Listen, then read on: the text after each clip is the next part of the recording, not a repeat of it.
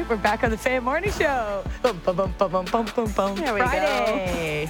I'm awake. The vibes are good. It's seven o'clock. The coffee shop in the uh, office is now open, so getting Hailey some caffeine. It's it's a Friday. We got Hailey joining us on the show. Justin Cuthbert's away on vacay in Costa Rica, living up the life, and we're here grinding. Uh, we appreciate you coming in, Hailey. Got Hailey today, and we got Hailey Monday, and then Brent Gunning joining us for the rest of the week to fill in. Um, coming off a Maple Leafs win last night, a big one against the Florida Panthers, and Matthew Knies uh, stepping further into the Frozen Four journey with Minnesota, a guy that covers them both. Steven Ellis, associate editor and prospect analyst at dailyfaceoff.com, and host of the Puck Poolies podcast. What a name. How's it going, Steven? I'm doing great. How you doing? We're doing well. Um, I know you're up late watching some Frozen Four, Matthew Knies in Minnesota. I, okay, I'll tell you this. I was watching thinking, this is it. Canisius is going to have this massive win. And then they find a way to, uh, the scoreboard looks a little bit lopsided in the end. But uh, you were watching that one, I assume, pretty close. Uh, what can we take away from the first game for Toronto's very own Matthew Knies? Well, that would have been quite the upset because uh, look, looking at the rankings, uh, Minnesota number one and Canisius number forty-two. Yeah, so that would have been minus eight hundred on the money line too. It was crazy. yeah, that would have been quite something. But uh, yeah, that you know that that top line didn't really do a whole lot until the second half of that game. But once they got moving, it was just it was pure dominance. The Canisius couldn't keep up, and Minnesota's the, one of the best college teams I think we've ever seen. Um, in quite a long time. They've just got so much depth, so much talent, and you look at that top line where Knies didn't get a get a goal, but it mm-hmm. didn't seem to matter. He still played an effective game, so uh, that was one heck of a contest. So we only really know I guess, high level Matthew Knies in terms of this team. But Minnesota is, has some depth up front, um, and he plays on that top line. But there's a lot of superstars, um, obviously, going through the NCAA pathway here towards the Frozen Four. Uh, who else on that team is impressive? I mean, we're obviously going to keep our eyes on it a little bit closer now as we see when Matthew Knies will make his trip to Toronto. But he works in tandem with a couple other pretty pretty great guys. Yeah, Logan Cooley to me is one of the mm-hmm. best prospects in hockey right now. Arizona player. He put out some outstanding moves last night. Got a couple of assists, and then you look at Jimmy Snuggerud, who's one of the best, best pure snipers. Too. Oh, outstanding man! Uh, there's another player in this tournament named Winter Wallace. That's a great wow. name too. But yeah, we get some good names in college hockey. But yeah, Jimmy Snuggerud is awesome. He's going to be great for St. Louis, and mm. uh, again, that line probably could be a second line in most NHL teams right now. So one conversation Ailish and I were having, you know, earlier in the show in the last hour, it's kind of a been a debate in Leafs land is, you know, wanting Matthew Knies to be in Toronto as soon as possible. When this game looked like it was going to be an upset uh, last night, there was maybe some fans getting excited that they could see Knies sooner rather than later. Of course, uh, they stay alive, they stay in the tournament. Like, what is the benefit, Steven, in in your opinion, of of Matthew Knies, you know, staying in the NCAA this season and you know going as far as he can in this NCAA tournament? when it comes to prospects, especially high end ones, I think the biggest thing is confidence. And if you can go here and win a national championship, especially after losing your your you know divisional championship, but a tough loss there to Michigan, getting that confidence and showing like, yep, this guy like this is the best you could play. This is everything you could do, and and getting to, to win that championship that you've been working for all that time, I think is very important because you know there's a very realistic chance he can come to the Leafs and not play a lot right off the bat, and then that could you know make some doubts in his mind. But going out there and winning the championship, to me, whatever it, it doesn't matter what level it is for any prospect, that's mm-hmm. extremely valuable. Yeah, there's so much pride in, in representing your school and being able to be a Frozen Four champion. Like I just I don't know how much people understand that. Um, and I think it's just a great boost of confidence. And that was his decision to come back. So might as well go go out with a bang. So Matthew Knies has a couple more hopeful opportunities here to to get a little bit closer. But eventually he will come to Toronto and he will sign with the Maple Leafs and he'll get an opportunity to make his debut. Now, whether that's next week or a little bit after that, where's he strongest suited uh, to join this Maple Leafs roster with the factor that he's going to have little to no time to acclimate with this roster, and there's already some holes with Ryan O'Reilly not really suited in a, in a spot right now. We don't know how this is going to shake out. You know, the first couple days or games, where do you see Matthew Knies fitting in this roster? I think they'll give him, given that the team right now is kind of just focused more on on trying different lines out and seeing what they could do as opposed to just winning every game outright. I think they're going to give them as many opportunities in that top six to just, you know, play with quality players, get your confidence up, and then maybe come playoff time, we're talking maybe second, third line. You know, mm-hmm. I don't think offensively he's going to blow anyone's mind away, but the value there is his two way play, his physical play like the Leafs don't have a guy like him. He's he just plays this power forward game that uh, I don't think anyone really brings to this roster. So you can fit him in a lot of roles, but uh, you know I think they'll give him some first line time just to get him ready. But I don't think he's going to last there. Yeah, that's a, certainly a significant spot to slot in on the first line of the Toronto Maple Leafs. But, um, you know, obviously he's got those skill sets, and the further he gets in his NHL career, the more he develops. I wonder the fact that we know the Maple Leafs will play the Tampa Bay Lightning, we've known for a little while, if that first round matchup changes your perspective of where Matthew Knies will slot in. Um, is there some sort of you know line pairing or matching or the way that Tampa Bay plays offensively and defensively that makes you shift where you would put Matthew Knies if he was playing a Boston Bruins team? Uh, I don't know. I think because again, we just got to see what he's able to do against the NHL mm-hmm. quality. Like, you know, going out there and playing the NCAA is one thing, but adjusting to the pro lifestyle, you're not playing just a game or two a week. Now you're playing almost every other night, and you've got the you're ramping up that competition. So I think you're you're still just no matter what, are, are spending the next couple weeks just trying to ease them in obviously there's a ton of you know draft eligible players to watch at this tournament. Um, you know nhl prospects one that i've kind of circled is adam fantilli. He's one of the big draft eligibles at ncaa's uh, with michigan. How has he progressed since world juniors in your mind steven Fantilli to me is one of the best prospects we've seen in, in quite a long time. He's just he's big. He can be physically dominant. He can uh, control the puck. He shoots well. He just does everything. And you know, the, the numbers he was putting up this year were on pace to be better than than uh, guys, pretty much what we've ever seen from a player at that level.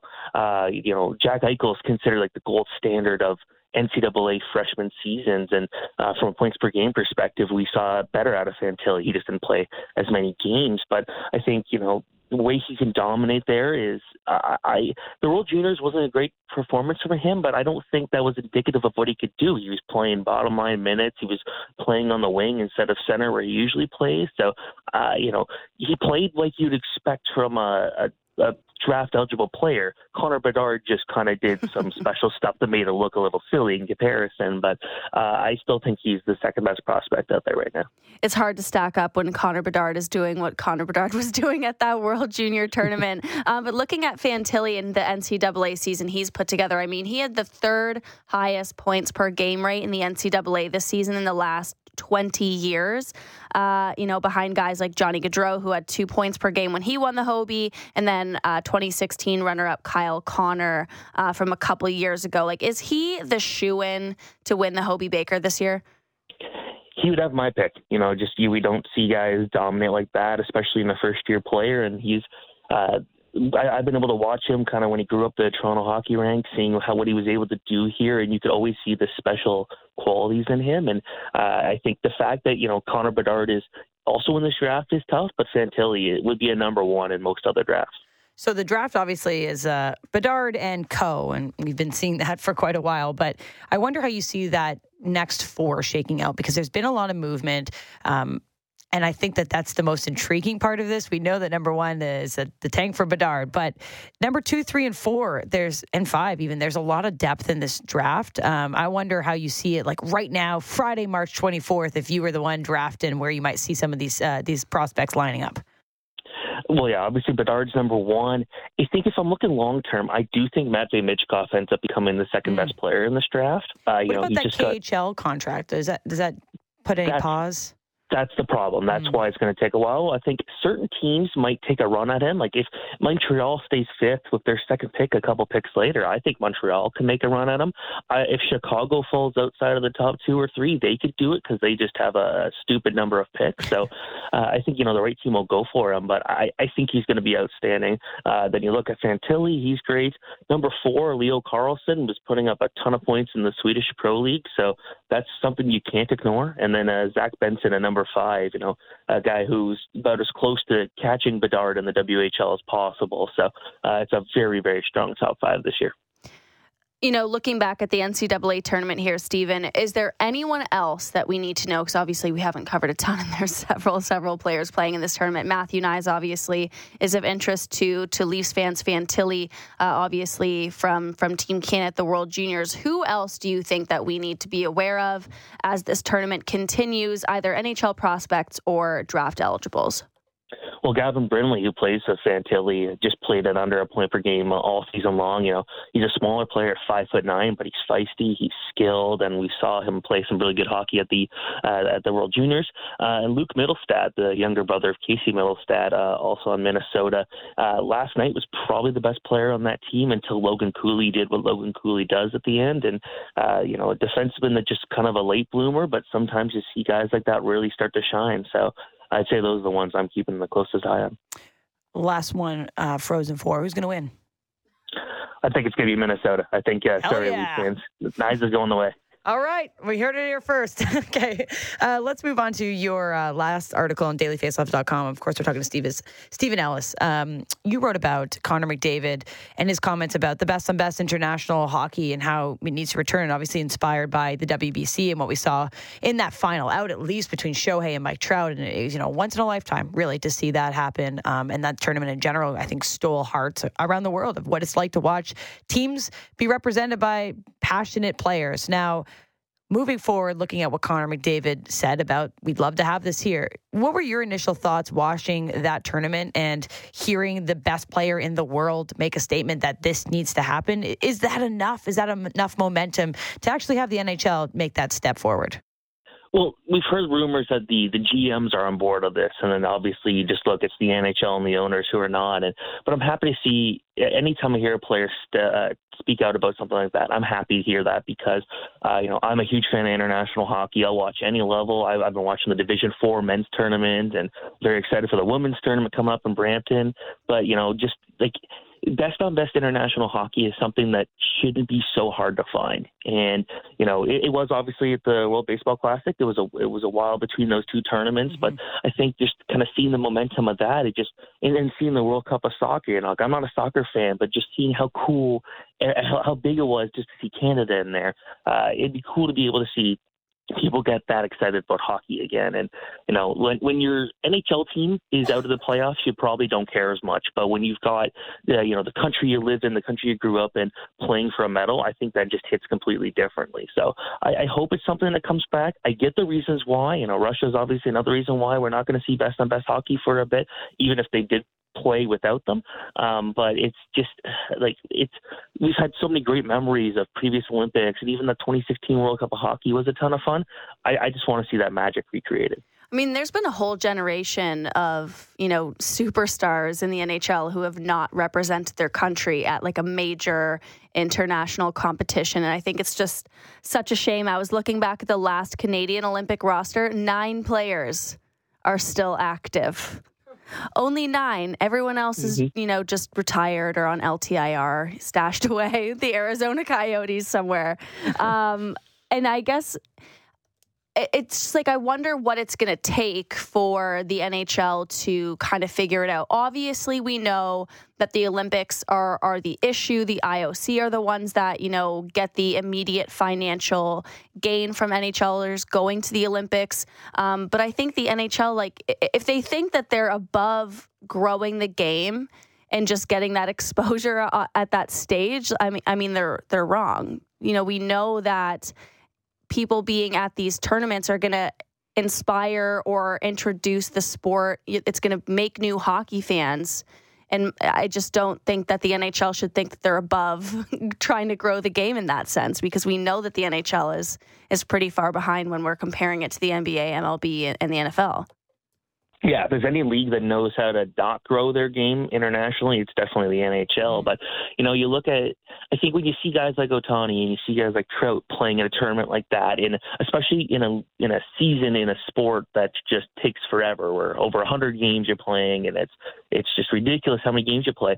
To see them playing that still, you know, put that extra pressure on there of the potential to get hurt. You know, I don't think that that excuse is real anymore for the NHL. You got to say, you know, all these other sports let their best athletes go and take part in these major events, and whether whether that league has a stake in it or not, I still think there's value in in just showcasing these players to the rest of the world because you know for for the game to continue to grow, and you know it's not the NHL's job to grow the game in in like Europe and places like that. That's more of what the IIHF has to do, but you've got to grow the game where people are going to care about it no matter what, and you've got these good opportunities. The players want to be part of it. It's one thing if McDavid and Crosby said, I don't want to play in these extra events, but they want to be there. Mm-hmm. Make that happen.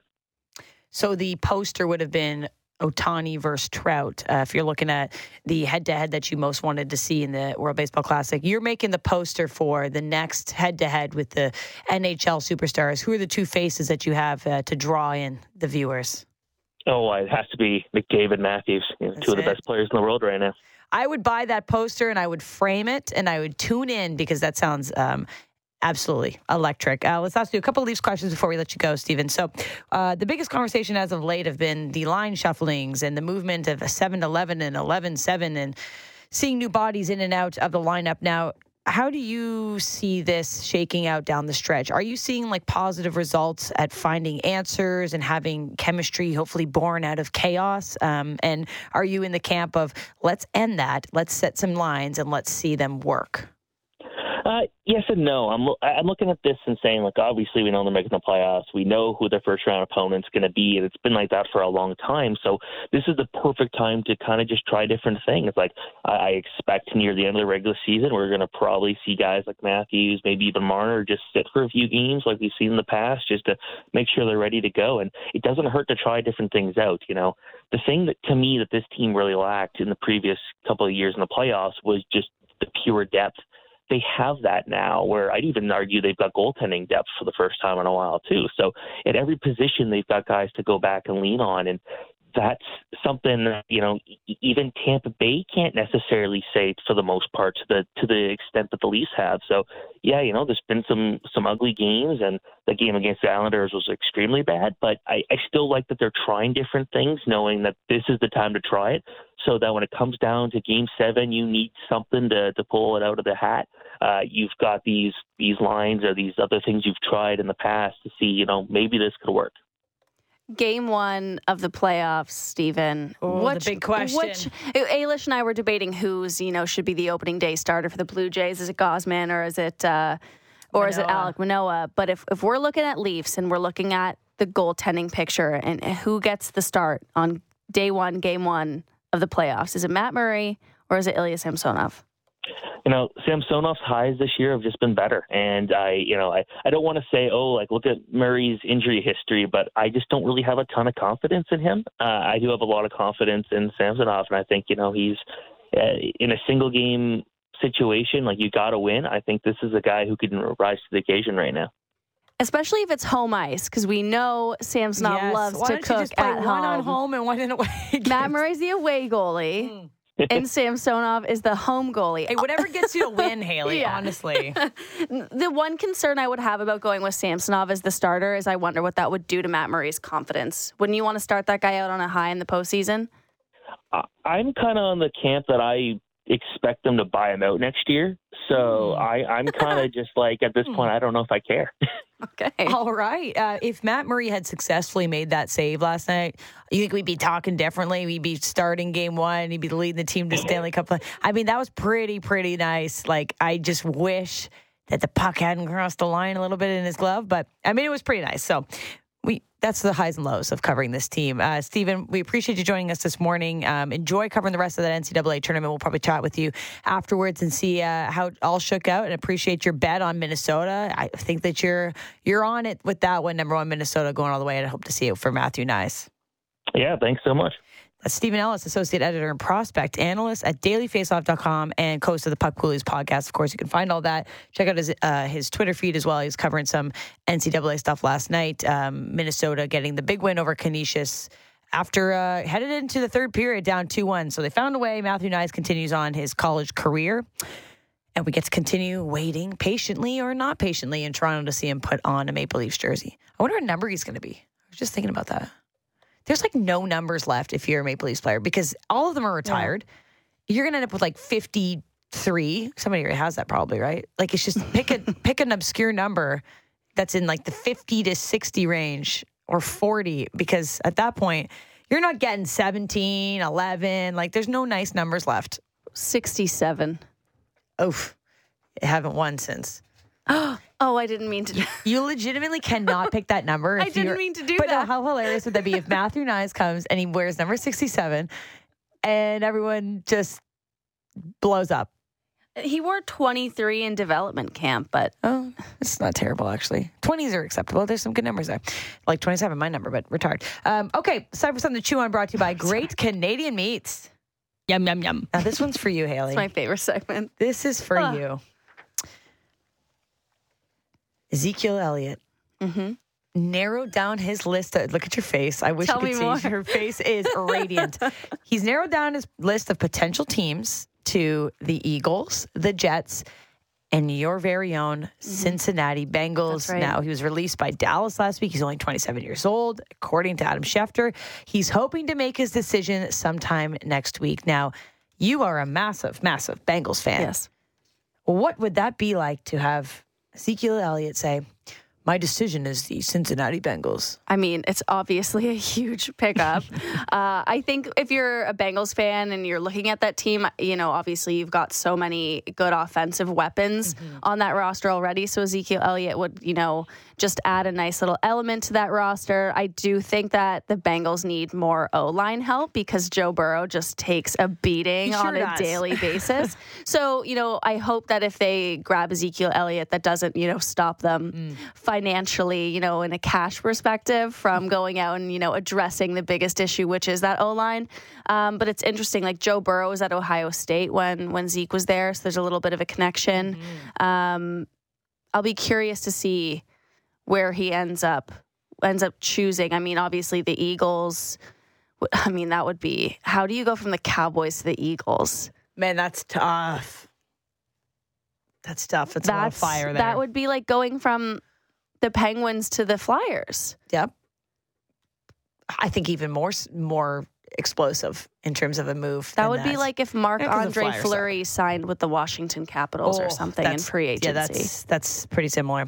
Um, all right, well, something to chew on there, Hailey. I hope you get your wish. I really want to see you have some joy in your life. Yeah, there's been Cincinnati zero Bengals. joy Yeah. as a Bengals It's been tough, fan. eh? Um, a proud Bengals fan since 2020. hey, you know what? You picked a good one to jump on the bandwagon for. Oh, this- There's nothing wrong with jumping on the nothing wrong. bandwagon. everyone's got to start somewhere. You don't come out of the womb wearing a Bengals jersey, right? Like, of course, No, I'm from Fergus, Ontario. shout out Fergus. I'm from Cincinnati. Yeah, that's right. Um, we have some more NFL stuff to break down with Charles Davis, the joy of our Fridays. Um, he's back today at eight thirty because Lamar Jackson's contract just got.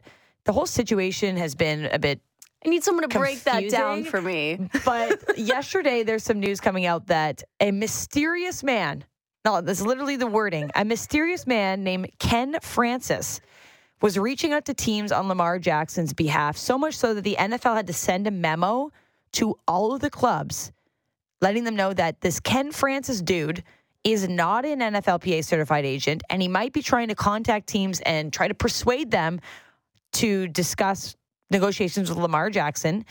And uh, there's going to be fines on the table. There's you cannot speak to Ken Francis, whoever the hell this guy is.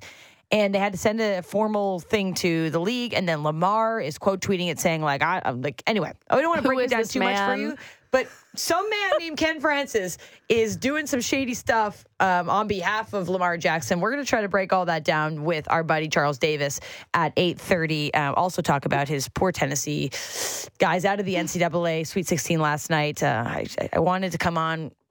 We booked him before we knew the result of the game, and unfortunately.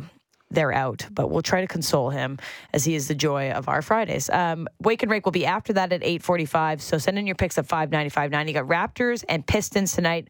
Uh, more Sweet 16 and some NCAA uh, Frozen 4 as well to tee up. We hit the Wake and Rake last night.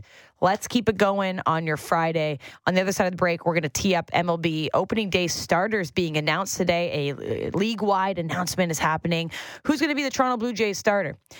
Julia Kreuz is joining us on the other side of the break. See what she thinks. diving deep into Leafs, Raptors, Jays, and NFL. The JD Bunkis Podcast. Subscribe and download the show on Apple, Spotify, or wherever you get your podcasts. Back on the Fan Morning Show, Sportsnet 590, The Fan, Justin Cuthbert away on vacay for the next little while. So we got Hailey Salvian joining us today and Monday. You can catch Hailey on her own show, Hockey Central, from 4 to 5 p.m. That's on 960. And of course, a writer for The Athletic, killing it out there. Just got a, just a way with words. Me, not so much. I have actually invented a word. I don't know if you, you, there was a word that I said on the radio a couple weeks ago, and we've actually now added it to the dictionary of Ailish. Exuberation. Oh, I'll talk about it Oh. later. You like it though, eh? y- yeah. It's exuberant and elation Okay, together. Okay. So maybe one day you get a chance to put that in your article. No problem. You can you can credit don't- me. I don't think that would pass There'd be this squiggly the line underneath for sure. desk. They'd But be you can like, uh, explain. what what happened. I'll give you the definition, Yeah. and you can have it. Um, okay, I appreciate Because you. there might be some exuberation Okay. in this Blue Jay season, and somebody is going to feel it when they're named opening day starter, which will be today. The MLB doing a worldwide rollout of all of their opening day starters. Um, we both have our opinion on who it should be. Let's talk to Julia Kreuz, Blue Jays reporter at MLB.com. Julia, how's it going? It's been a while since we chatted. Welcome back to the fold. Blue Jays baseball is right around the corner. Certainly has been a while. Thank you so much for having me back. Good morning to you guys, and we'll see if we can sneak in exuberation in there. Perfect. You know, you're a writer, so I'm giving you guys the opportunity to add the, the word from Ailish's dictionary in there. Um, so today's a special day because, you know, the MLB is doing something a little different, rolling out their opening day starters, which I think is really fun. It's different. It's a good way to get everyone engaged and on the same page in the same day. But if you're the Blue Jays, uh, who are you awarding that honor to? Yeah, certainly different, and, and I would agree that it is a sort of a fun way to to tackle this. We know that there is a lot of lore, right, around the opening day starter, and so to to do something and turn this into a mini event on a Friday, uh, I'm honestly all for it. Uh, as for the Blue Jays, uh, as we know, the Blue Jays right now have one of the best projected uh, starting rotations in the American League. Don't think you can go wrong with either Kevin Gausman or Alek Manoah. I'm sure that there are differing opinions on this, but when you look at their track record, when you look at what they've done with the Blue Jays so far, uh, it, you really cannot go wrong with either of those guys. If you look back to history, you know, with the postseason last year, Alek Manoah getting the start in game one of the wild card series, that can be an indicator. Just the way that the guys are positioned right now in spring training to pitch can also be another indicator. But honestly, it's anyone's game at this point. Uh, it will be an interesting one to follow today. Let me give you my pitch for Alek Manoah because I'm all Go over it. it. this year. I want Alek Manoah to start today, or today. I want him to be announced today for um, opening day starter because because of that playoff performance. Now, I think.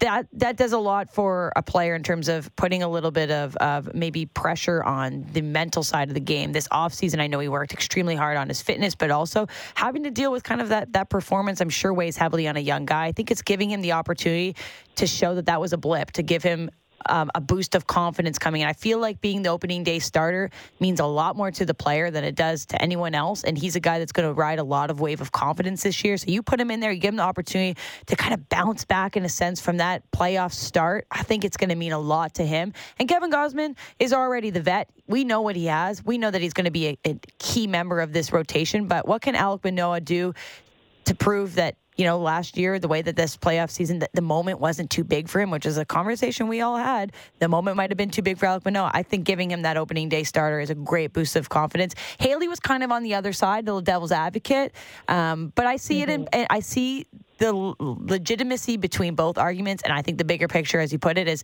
they have a great problem because they got at least two three four guys. Maybe Kikuchi should be starting. I mean the uh, the world is your oyster if you're the Blue Jays pitching staff Yeah, absolutely. And the strategy starts now, right? Uh, the, the the planning and the tinkering, it's all in the works already. So whoever we see pitching on opening day, there are certainly more aspects of it that go into that decision than honestly you and I will ever know because we're just not in the room for those conversations. But you do bring up a great point. Alek Manoah did struggle in that postseason start and this is a guy that is a homegrown product. He is very young, and the Blue Jays are still very much building him up. There's still development. You know, you think about a, a third place Cy Young winner or a Cy Young vote winner last year, and you just it's it's interesting to think that there is still development to be had here. There there's still growth for Alek Manoah. and so what will that do, or what would that do uh, for him to to get the nod, to to get that honor? That's a fascinating uh, aspect of it as well. So, you know, at, at the end of the day, I, I think that I would be. I personally would choose Kevin Gausman because of his veteran status and, and just because of what he's represented uh, to the game of baseball and, and you know just, just just the fact that he was sort of that stabilizing uh, presence in that wild card series last year. But at the same time, if I'm the Blue Jays, I am taking a very good look at, at Alek Manoah and what that does to his confidence, what that how that sets up the rotation and just what the honor means to a young guy that, you know, got his start with the Blue Jays.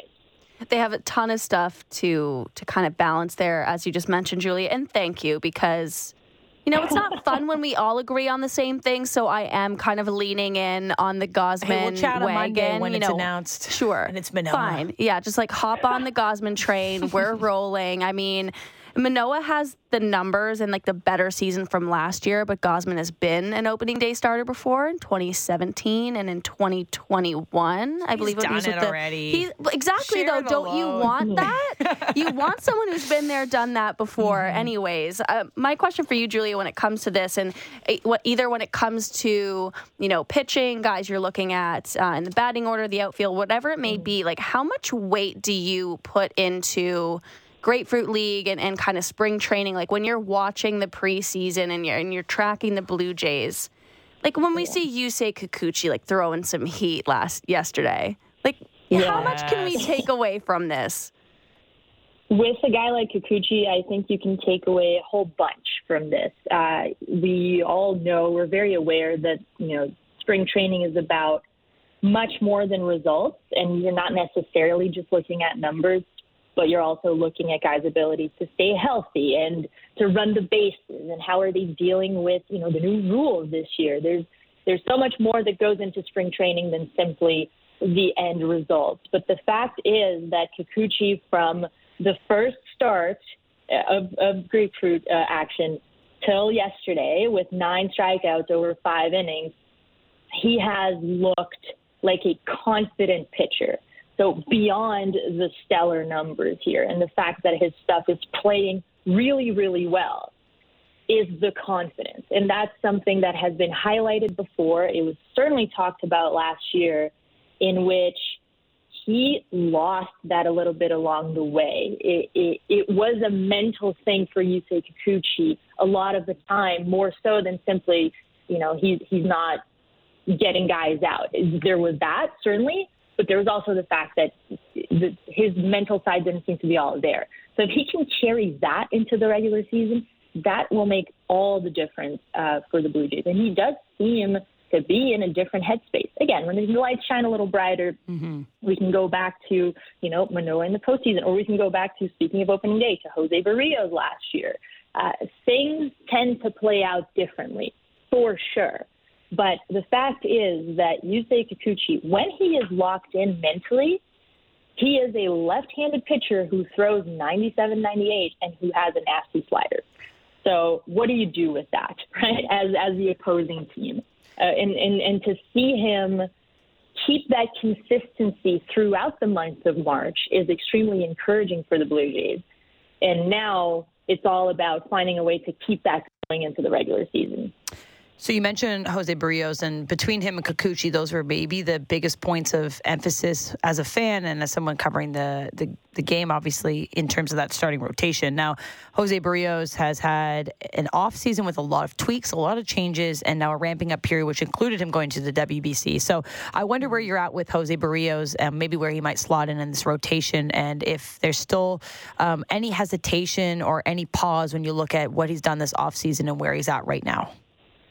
Yeah, it seems like he will be, or he should be, in my mind, the number four guy here, right? So you have Chris Bassitt coming in, and, and whoever from Alek Manoah or Kevin Gausman is one or two, I would imagine that Chris Bassitt is going to be the number three guy in this rotation, and Jose Berrios, because of sort of his struggles last year, uh, he would slide in at number four.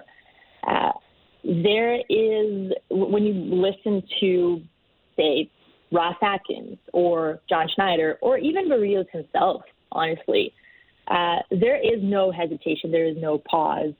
People around the organization really do believe that last year was a blip and it's all about sort of rediscovering himself, regaining his confidence, and you know just just coming out strong in the in the regular season. And this is not unheard of, right? Guys have had uh, blip years before, and Berrios has had the time to build his own track record in this game and to earn this trust from the Blue Jays that he will bounce back. And so far uh, in spring training, he has shown certainly flashes of that, if not the whole time. You know, you can you can turn to his World Baseball Classic outing and say, okay, well, this is the Berrios that we saw last year. He got beaten around a little bit, but with the Blue Jays in Grapefruit League, he's been doing well. So there's there's a lot to consider when it comes to a guy like like Berrios. Again, him he himself last year spoke about the mental side a bunch, uh, and now you have to sort of rebuild that if this rotation stays as it is right now, it's going to be extremely scary for opposing teams to come to come up to Rogers Center.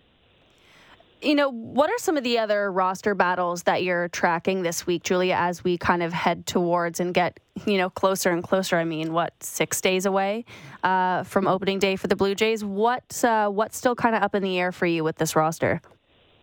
Yeah, I would say that, you know, that 26th roster spot is still up for grabs. I would think that Otto Lopez has the upper hand here. He has been really, really good in this preseason. He was very good for Team Canada in the World Baseball Classic as well. A versatile guy who can play multiple positions, extremely fast around the bases, and he makes contact. He puts the ball in play. That's really all you're looking for in your 26th man. And, you know, he, he has been in the majors before maybe you can say that a guy like Addison Barger or Nathan Lukes could come in and and and make a run for that 26th spot. But the fact is that Lopez, as the number 14 here prospect uh, uh, via MLB pipeline, and a guy who's been around the major leagues before, who's been in that clubhouse before, and has put in the numbers and the success that he has in the off season. It, or in the preseason, pardon me, it does seem like he has sort of the, the upper hand. Another thing that I'm looking at closely is just how the Blue Jays are going to tackle second base. Mm-hmm. It does seem like Santiago Espinal, who had that position on lock for most of last season, is going to come in at a platoon situation this year, maybe with Whit Merrifield and even Cavan Biggio. How does the strategy change now that the Blue Jays roster is a bit deeper than it was last year? And how are they going to utilize a guy like Santiago Espinal, who was an all star last year uh, and who now may see a, a different role with this club. So those are the two big ones for me. Uh, I don't think that there's necessarily a roster battle when it comes to the bullpen, but I'm always very curious to see how a team uh, sort of breaks camp when it comes to the bullpen. Nate Pearson is a guy to watch uh, uh on that front and how it plays out until the trade deadline, because that does say a lot too about how a, a contending club is going to act uh, come the trade deadline time. What do you think Mitch White's um, next couple months is, are, is, going to be like? I don't, I don't think he's uh, going to be up in the conversation for that fifth starter right away. It looks like Kikuchi has it. And I know he's dealing with maybe a little bit of a tweak himself, but mm-hmm. is he a guy that they're going to keep maybe in that starting position? Is there a, a bullpen spot maybe for Mitch White? Um, I think that maybe that's kind of the question mark that I still have is where and how Mitch White will be utilized. Yeah, once he is ready to go, he's mm-hmm. still ramping up, throwing in minor league games right now, and all of that. Uh, we do expect him to take a, a bullpen role in sort of that long reliever position, which again is something that Pearson might be in the running for. But we all know that, you know, five starters don't a season make. It's a very, very long baseball season. Every team last year used at least eight starters throughout the 162 games. So Blue Jays rotation looks amazing on paper. These are five guys that are coming in very strong. But injuries happen, double headers happen, right? There's so much in, in a baseball season that you can't really predict. You can prepare for, right, as, as much as you can, but it, it is a long season and it is a grind. So having a guy like Mitch White, the priority is to get him healthy and to get him back into throwing in games. And when you and when you sort of go through that hurdle, then you have a, a very valuable swingman, a guy that can slide into that long relief role, but that can also get starts for you if need be. That's a very, very advantageous uh, position to be in uh, for the Blue Jays. And, and they have sort of looked for a couple of guys that can do that Zach Thompson, Drew Hutchison. Uh, Blue Jays have put themselves in a position in which, when the time comes that they will need that number six, seven, or eight starter, they have guys right now that they can turn to.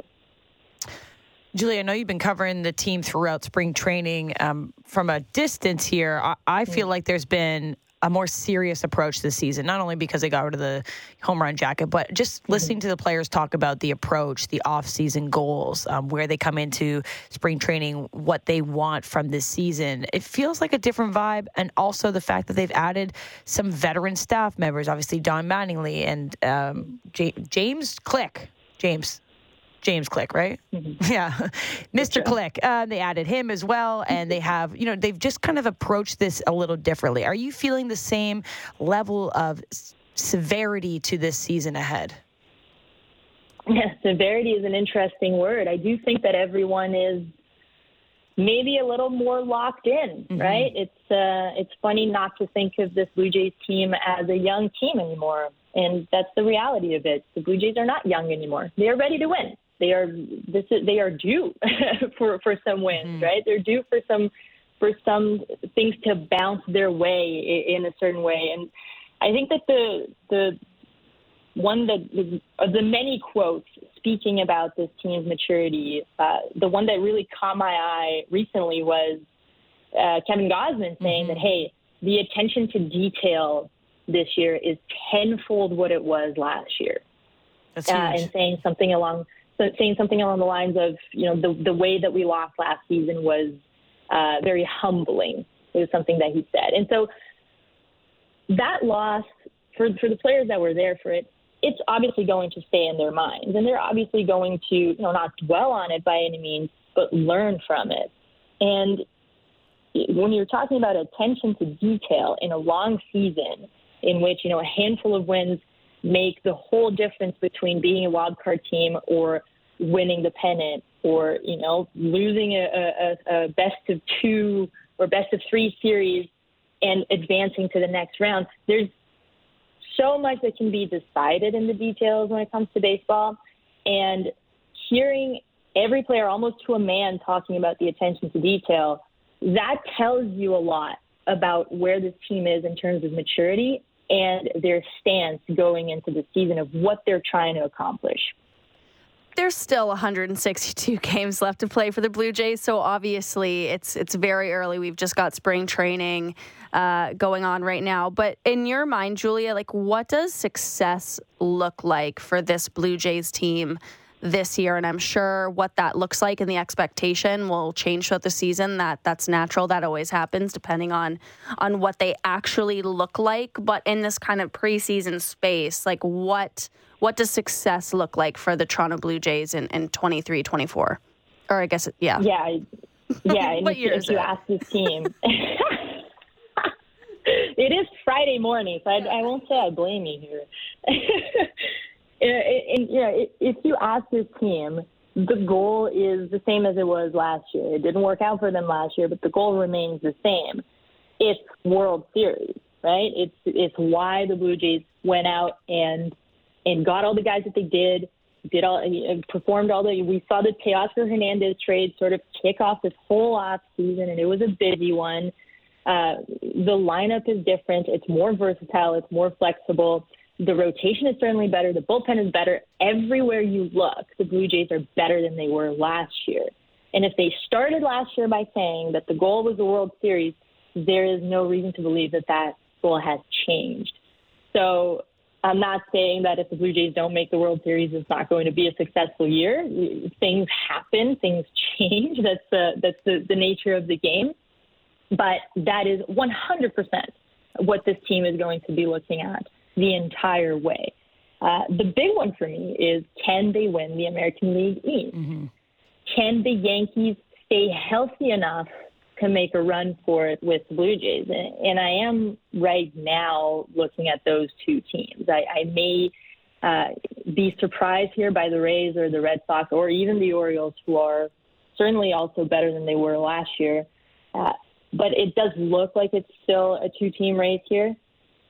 And if the Blue Jays can come away with that, they are they will be extremely well positioned to make a, a deep playoff run. Well, opening day next Thursday. We'll find out today who will be on the mound for the Toronto Blue Jays for that. Uh, maybe Manoah, maybe Gausman, maybe Kikuchi. we'll chat with you, I'm sure, many times throughout the season, Julie. Appreciate you coming on and uh, get ready and get excited. Thank you very much. Have a great weekend, everyone. You as well. That's Julia Kreuz, Blue Jays reporter at MLB.com. And as we mentioned, the MLB is doing a league wide rollout of the 30 opening day starters sometime today. Um, a new approach to a little social buzz around who will be on the mound. I'd like to know at 595.90 who should it be? You want Alek Manoah out there? You want Kevin Gausman? You want the MVP of the Grapefruit League? You say Kikuchi? Where you stand? Um, I think that the the benefit of this is that you can't really go wrong, as yeah. we just talked about with Julia and Hailey with me here. I think that this is an exciting year with some heightened expectations. Last year's expectations for World Series, don't know how much higher you can get for that, but a year of experience, and as we mentioned, a learning moment at the very end of that season. And, you know, that can really make a difference to a team to have a pretty brutal end uh, to what was supposed to be um, a really long run. And so maybe you've learned from that. Hopefully you've grown. You've sat with that for months and you've trained and you've put that on your bulletin board. So how do you kick off this season with a little bit of something to prove? I think the Blue Jays have that and they have the right players and the right staff for that. So I'm really excited for this Blue Jays season ahead. And uh, we'll find out today who gets to have the honor of being on the mound for that. So stay tuned. Um, on the other side of the break, though, we have a guy that has made it to that championship many, many times and has hosted the Stanley Cup three times in his career, including a Conn Smythe Award winner. It's Justin Williams, Mr. Game 7, joining us on the other side of the break. He's a special advisor to the Hurricanes um, GM as well, and the, the, Leafs are playing the Canes tomorrow night, so we'll, we'll tee up that game, but we'll also talk about what it means to be a champion and do the Maple Leafs have the right roster construction to do just that.